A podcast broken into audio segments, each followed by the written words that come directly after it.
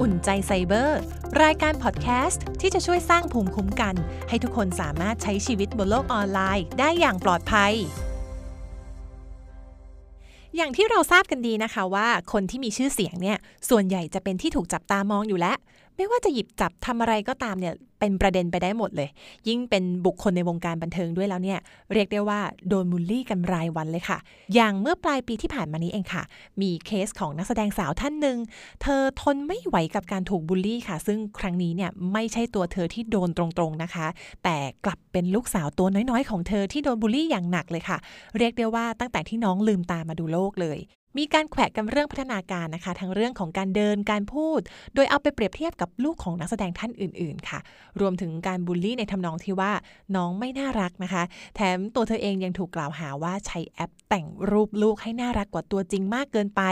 นอกจากนี้ตัวเธอและสามีนะคะ ก็ยังถูกกล่าวหาว่า มีนิสัยที่ไม่ดีแบบนี้ ไม่น่าจะสอนลูกให้โตขึ้นมาน่ารักได้ ที่รุนแรงมากขึ้นไปกว่านั้นค่ะ คือถึงขั้นว่ามีการสร้างเพจ Facebook Twitter แล้วก็ Instagram นะคะ ขึ้นมาบูลลี่กันโดยเฉพาะเลย ซึ่งนอกจากจะมีการใช้คำพูดที่ไม่สุภาพแล้วเนี่ย ยังมีการนำภาพไปตัดต่อในพื้นที่ส่วนตัว แล้วก็ในพื้นที่ของการทำงานของเธอด้วยค่ะ รวมถึงการคุกคามถึงขั้นที่อยากจะไปเจอน้องถึงโรงเรียนกันเลยทีเดียวในที่สุดนะคะ เธอก็ตัดสินใจ ฟ้องกองบังคับการปราบปรามการกระทำความผิดเกี่ยวกับอาชญากรรมทางเทคโนโลยี หรือบก.ปอท. ค่ะ เกิดอะไรขึ้นกับสังคมทุกวันนี้ทำไมคนเราถึงต่อว่ากันง่ายได้เหลือเกิน ยิ่งเคสที่เกิดกับเด็กตัวเล็ก ๆ ที่ไม่รู้อินโนอินเนด้วยเนี่ยทำไมถึงต้องมาเจอกับอะไรที่รุนแรงขนาดนี้ แล้วถ้าเด็กโตขึ้นต้องมารับรู้กับสิ่งที่ชาวเน็ตหลาย ๆ คนได้กระทำกับเขาเนี่ยจะส่งผลกระทบต่อจิตใจของเด็กคนนี้ขนาดไหนกัน ลองคิดดูนะคะว่า ถ้าเหตุการณ์เหล่านี้เนี่ยเกิดขึ้นกับเราบ้างจะเป็นยังไง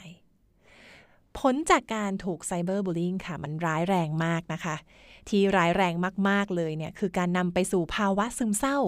ความเครียดแล้วก็วิตกกังวลได้ ยิ่งถ้าต้องมาเจออะไรแบบนี้ตั้งแต่ในวัยเด็กเนี่ย ก็สามารถส่งผลไปถึงวัยผู้ใหญ่ได้ บางคนเนี่ยอาจถึงขั้นทำร้ายตัวเองหรือว่าอยากฆ่าตัวตายเลยก็มี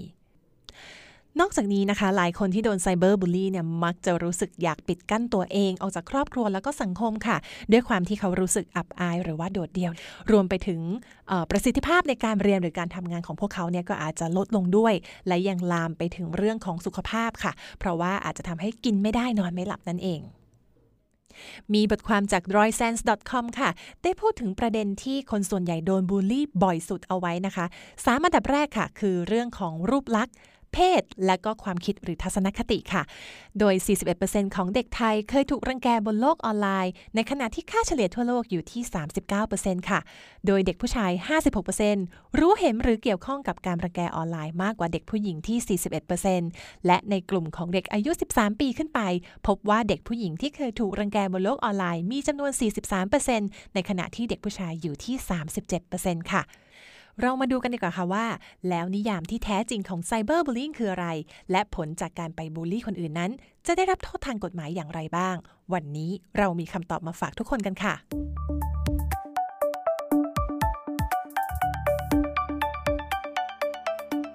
ไซเบอร์บูลลิงคืออะไร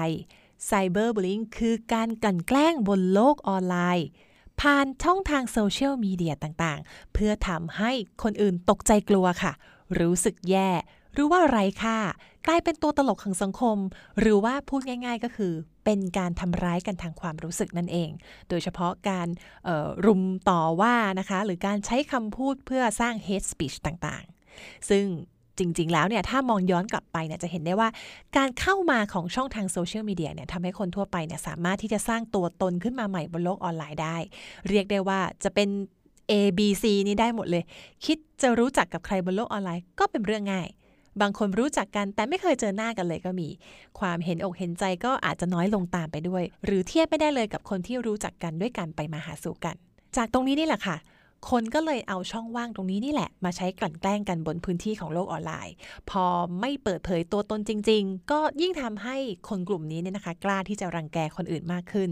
ซึ่งความรุนแรงของไซเบอร์บูลลิงเนี่ยก็ คือการที่ผู้กระทำเนี่ยนะคะ สามารถที่จะทำที่ไหนก็ได้ เวลาไหนก็ได้ แล้วมันก็ยังแพร่กระจายผ่านอินเทอร์เน็ตได้อย่างรวดเร็วอีกด้วยทำให้หลายคนเนี่ยเกิดอาการมือไวนะคะ ใจเร็วขาดความยั้งคิดแล้วก็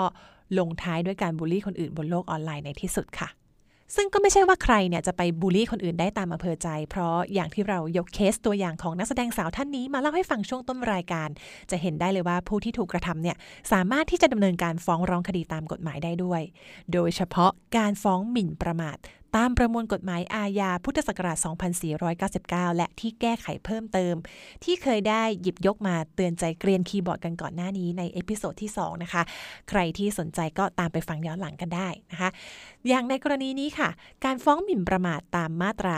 326 นะคะ ได้ระบุเอาไว้ค่ะว่า ผู้ใดใส่ความผู้อื่นต่อบุคคลที่ 3 โดยประการที่น่าจะทำให้ผู้อื่นนั้น เสียชื่อเสียง ถูกดูหมิ่นหรือถูกเกลียดชัง ผู้นั้นกระทำความผิดฐานหมิ่นประมาทต้องระวังโทษจำคุกไม่เกิน 1 ปี หรือปรับไม่เกิน 20,000 บาท หรือทั้งจำทั้งปรับค่ะ ส่วนการหมิ่นประมาททางโซเชียล หรือการโพสต์ข้อความผ่านสื่อสังคมออนไลน์ทุกช่องทาง หรือประกาศ โฆษณาที่มีลักษณะทำให้ผู้อื่นเนี่ยสามารถเข้าถึงข้อมูลนั้นได้เป็นจำนวนมาก และมีโอกาสเสี่ยงที่ข้อความดังกล่าว จะถูกเผยแพร่ออกไปด้วยความรวดเร็ว กรณีนี้ถือเป็นการหมิ่นประมาทโดยการโฆษณา ขอบเขตความเสียหายก็จะสูงกว่าการหมิ่นประมาททั่วไปค่ะ ซึ่งถือเป็นความผิดตามกฎหมายอาญามาตรา 328 ต้องระวังโทษจำคุกไม่เกิน 2 ปี และปรับไม่เกิน 200,000 บาทค่ะและถ้าหากทำให้ผู้อื่นเนี่ยเกิดความกลัว ตกใจอย่างการโพสต์ขู่ทำร้ายทางโซเชียลมีเดียก็เข้าข่ายผิดตามมาตรา 392 ต้องระวังโทษจำคุกไม่เกิน 1 เดือน หรือปรับไม่เกิน 10,000 บาท หรือทั้งจำทั้งปรับ ส่วนในกรณีที่กระทำการใด ๆ ต่อผู้อื่น อันเป็นการรังแกข่มเหงคุกคาม หรือทำให้อับอายเดือดร้อนรำคาญ ต้องระวังโทษปรับไม่เกิน 5,000 บาท ตามมาตรา 397 นะคะทั้งนี้นะคะ ในส่วนของพรบคอมพุทธศักราช 2550 และที่แก้ไขเพิ่มเติม ถ้าภาพหรือวิดีโอเกิดจากการตัดต่อ เติม หรือดัดแปลงด้วยวิธีการทางอิเล็กทรอนิกส์ เพื่อให้ผู้อื่นถูกร่าราน เสียชื่อเสียง ถูกดูหมิ่น เกลียดชัง หรือได้รับความอับอาย ก็อาจจะเข้าข่ายความผิดตามมาตรา 16 วรรคแรก ต้องระวังโทษจำคุกไม่เกิน 3 ปี และ ปรับไม่เกิน 2 0 0แสนบาทนะคะ นอกจากนี้ในส่วนของประมวลกฎหมายแพ่งและพาณิชย์ พุทธศักราช 2535 มาตรา 420 และมาตรา 423 ยังให้สิทธิ์ในการเรียกค่าสินใหม่ทดแทนได้ จากกรณีที่ถูกทำให้เสียหายไม่ว่าทางกาย ทางชื่อเสียงเสรีภาพหรือการทำมาหากิน สรุปได้ว่าการไปไซเบอร์บูลลี่คนอื่นเนี่ยนะคะ สามารถที่จะโดนฟ้องได้ทั้งทางกฎหมายอาญา กฎหมายแพ่ง และพรบคอมกันเลยทีเดียวค่ะ แล้วในฐานะของผู้ถูกกระทำล่ะคะ เราจะรับมือกับการถูกไซเบอร์บูลลี่อย่างถูกวิธีได้อย่างไร วันนี้เรามีคำแนะนำดีๆ มาฝากทุกคนกันค่ะ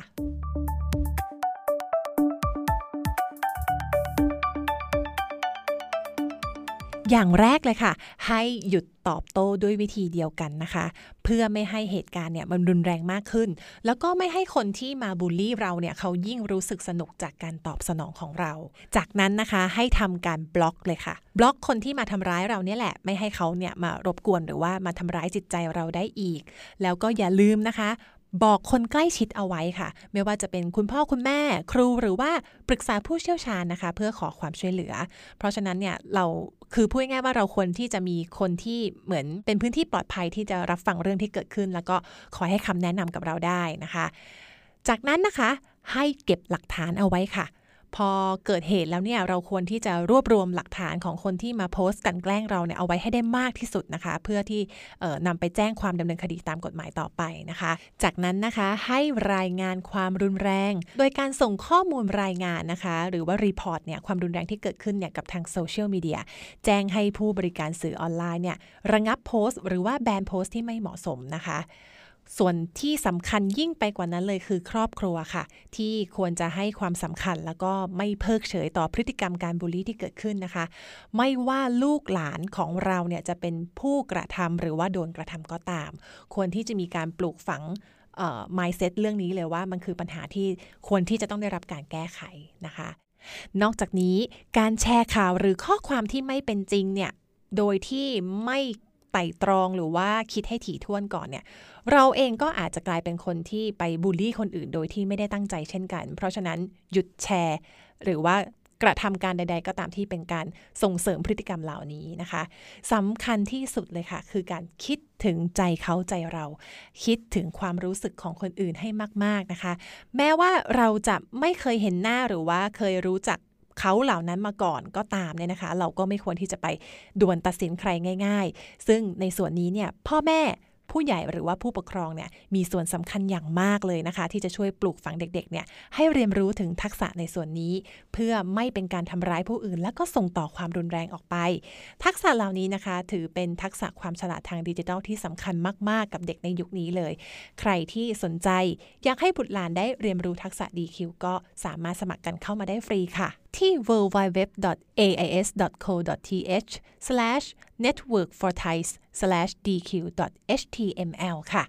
ไม่มีค่าใช้จ่ายนะคะ ขอย้ำนะคะ แล้วก็ไม่จำเป็นจะต้องเป็นผู้ที่ใช้บริการเครือข่าย AS เท่านั้นนะคะ ใครที่ใช้เครือข่ายอื่นก็สามารถให้บุตรหลานเรียนได้เช่นกันค่ะ ก็จากที่เล่าให้ฟังในรายการนะคะ จะเห็นได้ว่าไซเบอร์บูล i ิงเนี่ยสามารถเกิดขึ้นได้กับทุกเพศทุกวัยเลย ไม่ว่าจะเป็นวัยเด็กวัยรุ่นวัยทำงาน หรือว่าบุคคลที่มีชื่อเสียงต่างๆ ก็สามารถถูกไซเบอร์บูล i ิงได้ทุกคนนะคะ เพราะฉะนั้นการบูลลี่ใคร เพียงเพราะเห็นเป็นเรื่องสนุกหรือว่าตลกขบขันเนี่ยมันอาจจะกลายเป็นความทุกข์ทรมานของคนคนนั้นไปทั้งชีวิต